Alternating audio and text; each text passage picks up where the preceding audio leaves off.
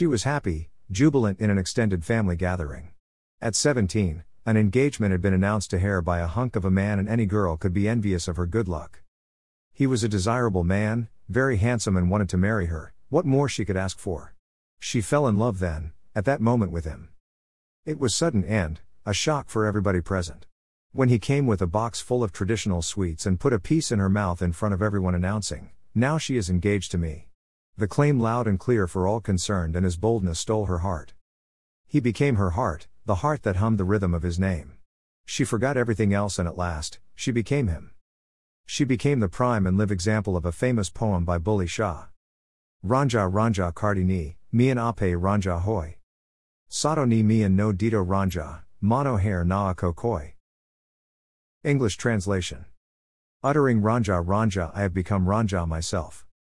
Oh, all call me Ranjha, let no one call me Heer. Heer was a classically beautiful girl and came from a traditional household where family always came first.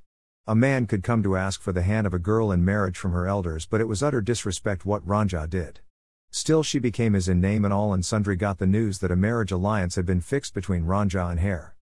Copyright 2022. A.S. Works. All rights reserved.